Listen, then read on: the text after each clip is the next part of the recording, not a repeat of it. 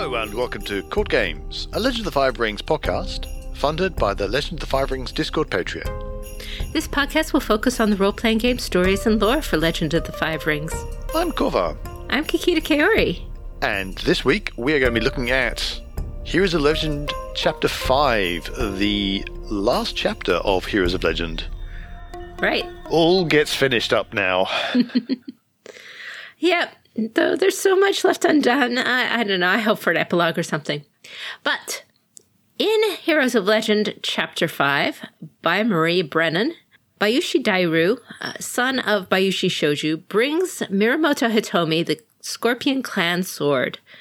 Hitomi, Bayushi Kachiko, and Seppun Ishikawa slip into the Forbidden City to kill Bayushi Shoju while the United Clans United Clan armies fight Ujiaki outside. They make their way to the throne room, but Shoju locks the door behind Hitomi, leaving only himself and her to fight at the end. She goes to kill him with Itsuwari, the Scorpion Clan sword, but it stops, preventing the final blow. In that moment, Hitomi realizes that Shoju did what he did to unify the empire against a greater foe and kills him with her wakizashi so that his plan may be completed. So uh, this this story was great. I thought it was I was really good, and a lot of people seem to really enjoy it. It's all taking place on the twelfth of January, which is the same day as the big battles of the previous sections happening outside. So it's all, it's all happening all at the same time. Yeah, lots of really cool stuff. I was saying last time, last Heroes of Legend chapter, where's Hitomi? Why isn't she leading the dragon armies? But hmm, I wonder if she's off doing something else. And it turns out I was. Right. she was, in fact, doing something else. Yeah. Yes, you are. Yep. So we have some lore nuggets. There are references to the mission that Togashi had sent Togashi Mitsu and Mirumoto Hitomi on to aid the prince, I believe were his actual words, which is from Two Swords Fall from Heaven. And the two of them have come to completely different ideas of what that means, which has been a source of entertainment He probably meant both at the same time. Almost certainly, almost certainly. There's literally, what should I say right now that will get them to do what I need them to do? And it was aid the prince, even though it's like, but there's two of them. And he told me has very clearly decided that, that Sotorii is the prince that she should be aiding. Mm-hmm. But uh, she may have to change her mind soon. Yep. So Hitomi thinks about Seppun Ishikawa's ability as captain of the guard to be a little bit sneaky. Uh, he's able to get around the city. He knows all the back alleys and stuff. We learned about uh, Ishikawa in How the World Ought to Work, which is a fiction where he is being a little bit sneaky uh, with uh, Akodo Toturi and knows all the underworld connections and that sort of thing. So this is not new. This is just the way Seppun Ishikawa is. He's he, he has his finger on the pulse of all things Otosan Uchi. Yeah, uh, it is interesting that he's managed to get himself teamed up with yet another person who's clearly bought the idealistic disadvantage. Hi- Hitomi's not happy with this at all, but you know, she goes along with it, which is interesting because the Mirumoto, as we'll discuss, are very often the pragmatic side of the clan. But uh, no, no, she bought no idealism. I'm taking it. we see Dairu again. He's been lost for about a month before this scene. Dairu being the son of Kachiko and Shoju, of course. Yes, and Shoju's forces expelled Hitomi's forces from the Dragon Guest House, which is where Dairu was being a. And imagine, imagine some air quotes here. He was being a guest, uh, perhaps a guestage. Probably he's been with the Scorpion, but it's not entirely certain. Right. So he's been missing about a month. And he shows up conveniently with the ancestral sword of the Scorpion, Itsuwari. So that's an interesting one. Hitomi thinks about scorpion schemes and so on uh, as imagining a story that she knows of a monk trying to contemplate a knot uh, and trying to undo it for a long time. And then a Mirumoto comes up and cuts it in half. So people tend to forget that the Mirumoto are really the non mystic, very practical side of the dragon Yeah. in general, they keep the dragon grounded. Mirumoto himself considered himself a great pragmatist. in terms of combat. If you read uh, the excerpts from the Niten in you know some of the first edition books, he it, it's very much focused on being natural, doing what your body wants to do, and prioritizing killing your opponent over everything else. Just Yes. focus on that, and, you know, as opposed to Kakita's the sword, which is a, a lot more mystical uh, in the way it's described. If you want to check out some readings of Niten, we'll have a link in our show notes from first edition RPG.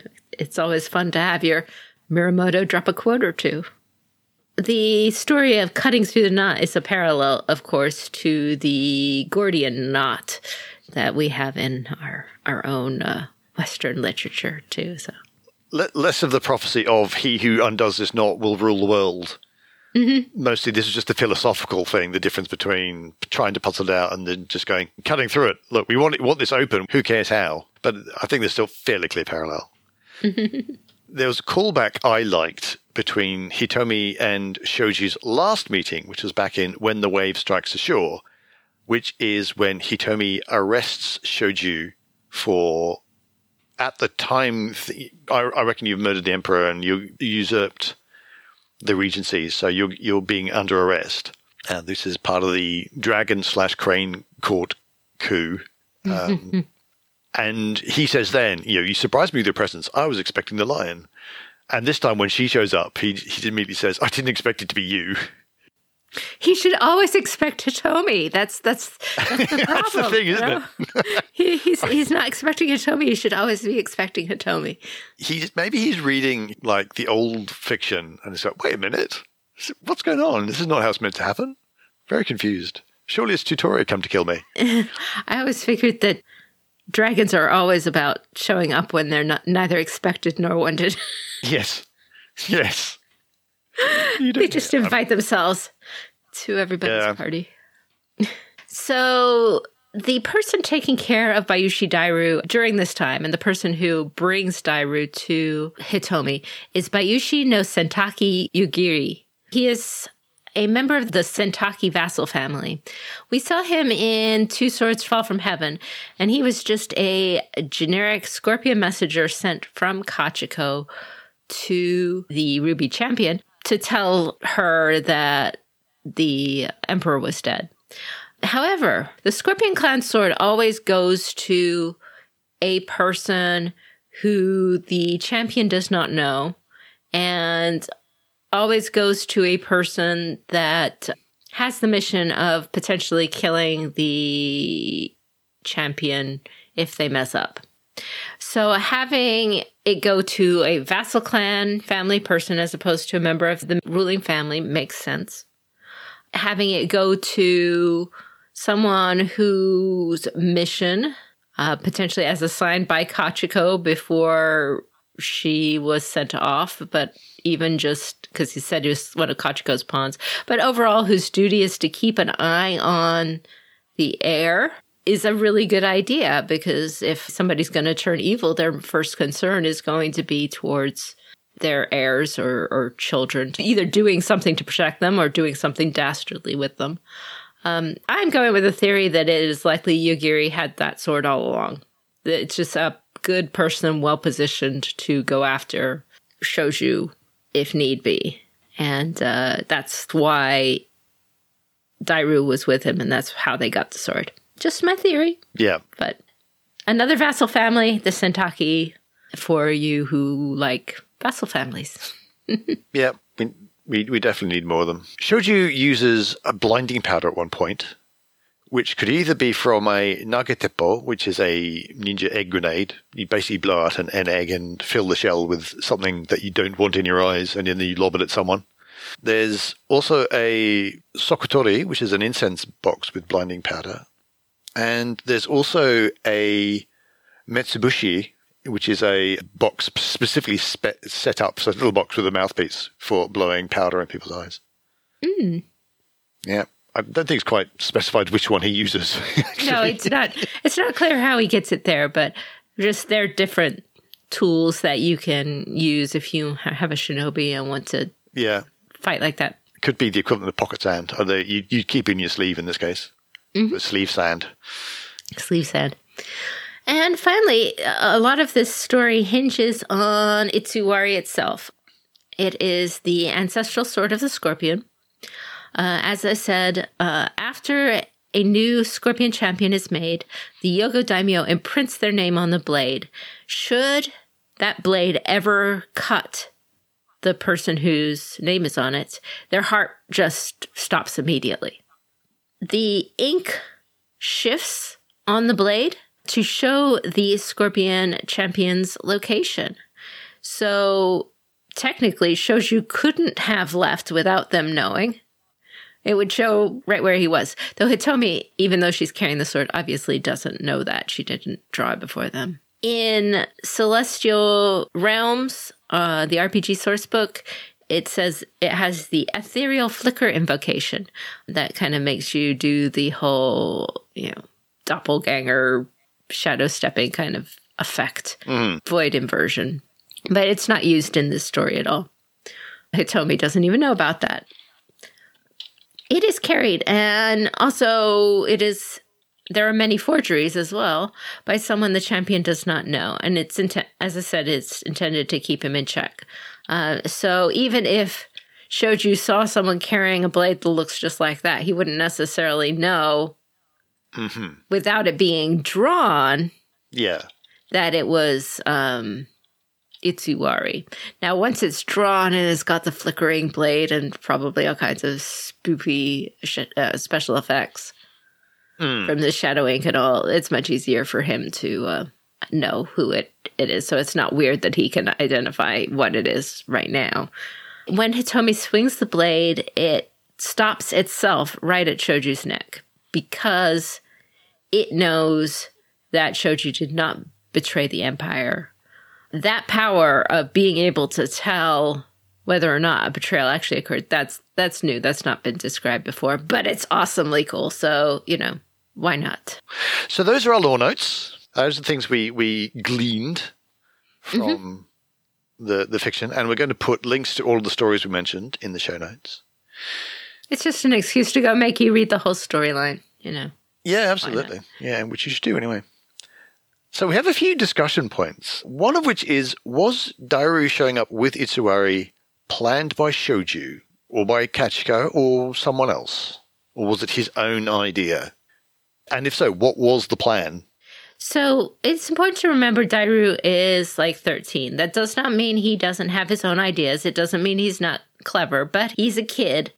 And he is a kid in a war zone, basically, After Shoju takes over.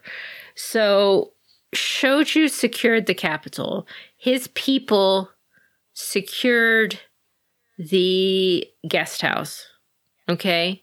If Dairu has just been hiding in the basement with Yugiri for a month somewhere without Shoju knowing about it, that seems that Shoju's not necessarily trying very hard to find him. Does that make sense? Yeah. So, It's yeah, I mean he may well it's one of those things. He has to be, I am the new lord of the Shadowlands. Mwahaha. Get me some moustaches that I may twirl them.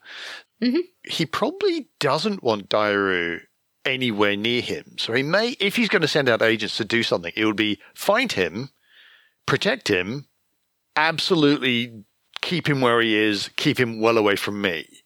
yes, exactly. It, it would be a you know, yes, he knows where he is. It would not be a bring him before me or anything like that. So, given that, that that's if he's found. Even if he wasn't found, keeping him hidden among the scorpion, but not letting anybody else know where he was or what he was doing is very likely. Just just keep him a, a scorpion secret. They're they're good at that, I'm told. Um, Yes. Uh, He's well, actually, he's actually going to have to tread a very fine line because he wants Dairu to end up with the pure, the quote unquote pure scorpion, Mhm. who aren't, who are, who are very clearly not on his extremely evil side, Mhm. because he needs Dairu to not be associated with what he did, which is another possibility of why Dairu is showing up with Itsuwari, because that's him very clearly putting himself on the side of my father must die. Uh, even though he's he's he's in fact putting it out as look, I want him to die as opposed to end up in Traitor's Grove, which I yeah, and he even says this is a weakness. I, I love my father even though he's done awful things. I want him dead rather than suffering for eternity. Please don't judge me. But at the same time, he's it, it does neatly position him as good guy Scorpion, not bad guy Scorpion.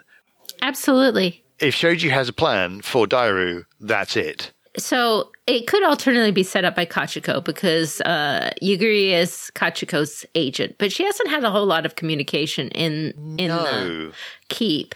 So that sounds difficult. It seems to me more likely that Shoju knows where Dairu is. And as you said, sent him out intentionally so he is on the good guy scorpion side.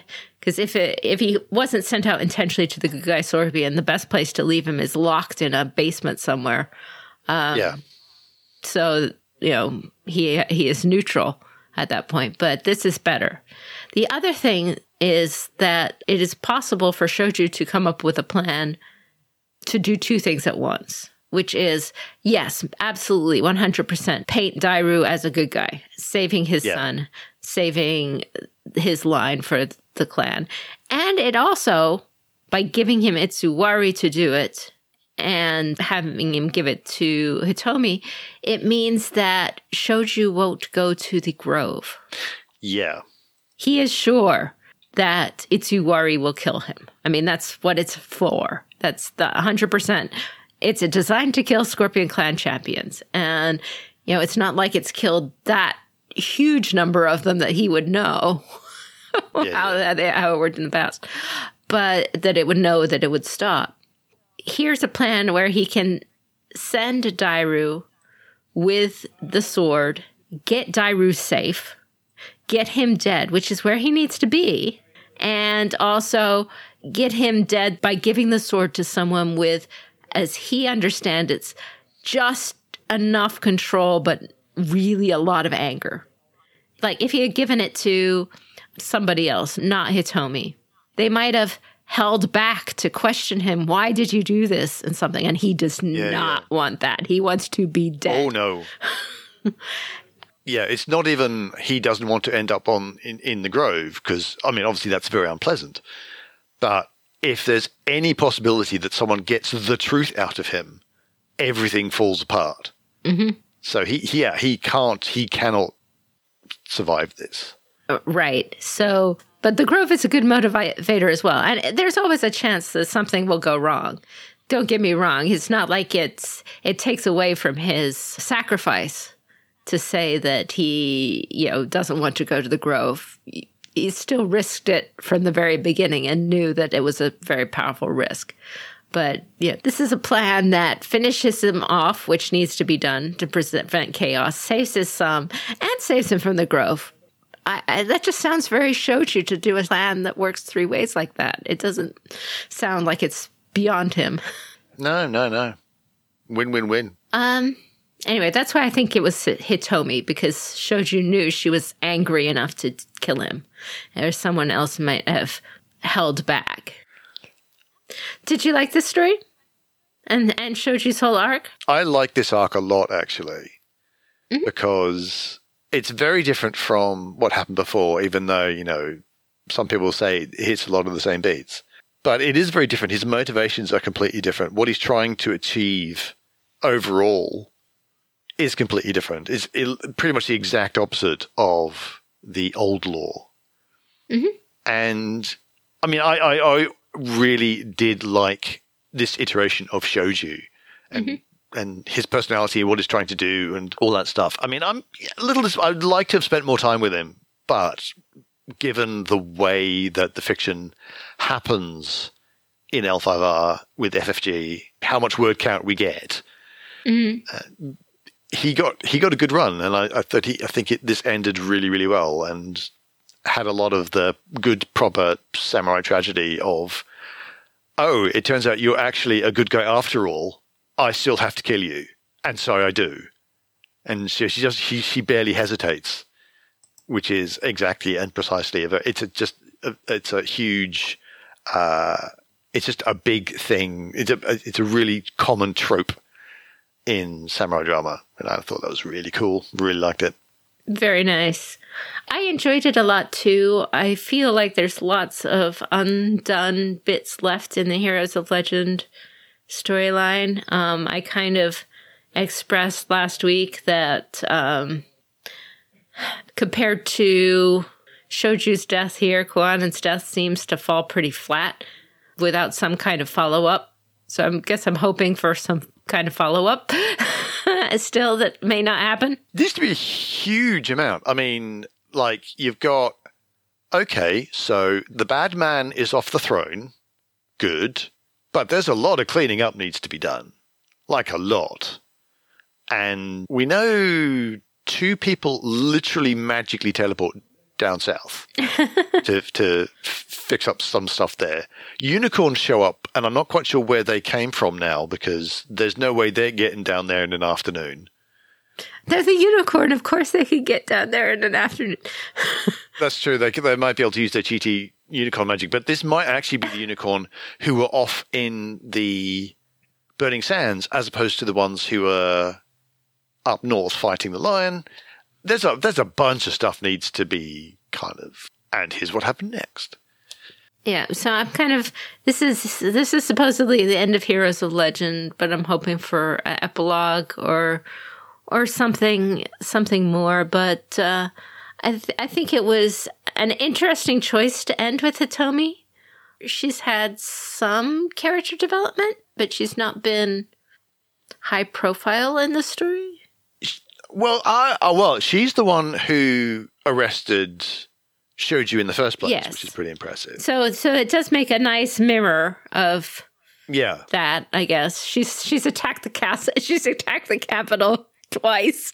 yeah, yeah. I mean, and and almost three times because she showed up the day the princess went missing. And brought her army in right then. So it's yeah, she's had she's actually been part of some pivotal things. She's she's also been very different from her old lore portrayal, where she was just a rage monster, and and she ends up doing some really bad things due to her rage monstering.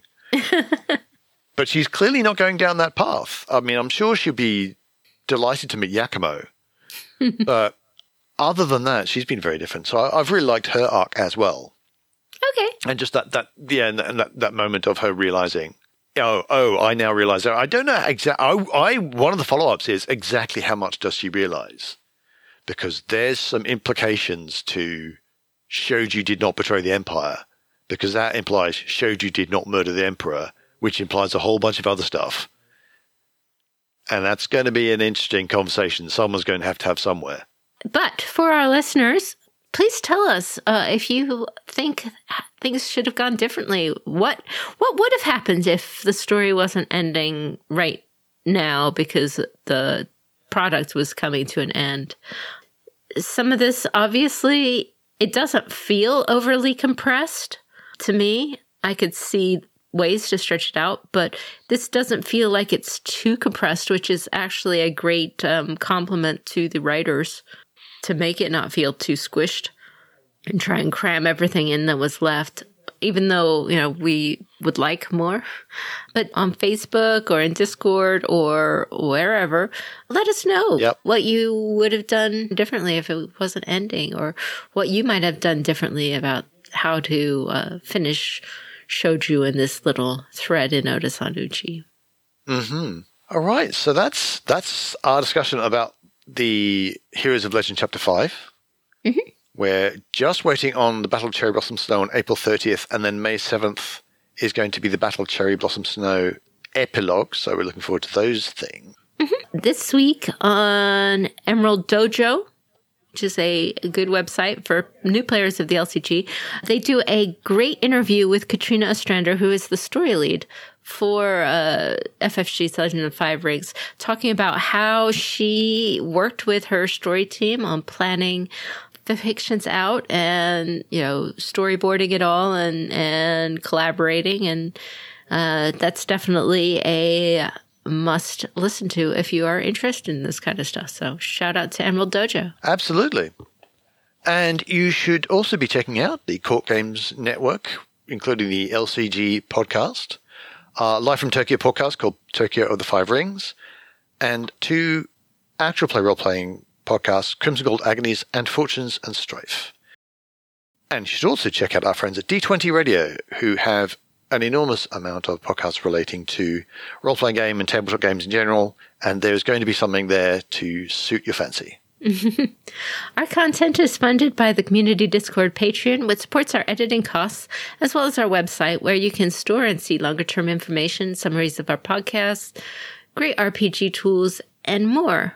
For our Patreons, we have some occasional special bonus content like Adventure Seeds, early access to our AP podcasts, and other things as we think of them. We wanted to give a shout out to some of our patrons this week. Uh, thank you very much to Robert Falkinson. Thank you to Tainted. Thank you to Worker Bee. And thank you to William Carson for all sponsoring this podcast. We couldn't do it without you. You can find us online at courtgamespod.com. On Twitter, we are twitter.com slash courtgamespod. And on Patreon, we are patreon.com slash courtgames. But overall, that's it for us this week. This is Kakita Kaori. May the fortunes favor you. And I've been Korvar. And until we meet again, keep your jade handy.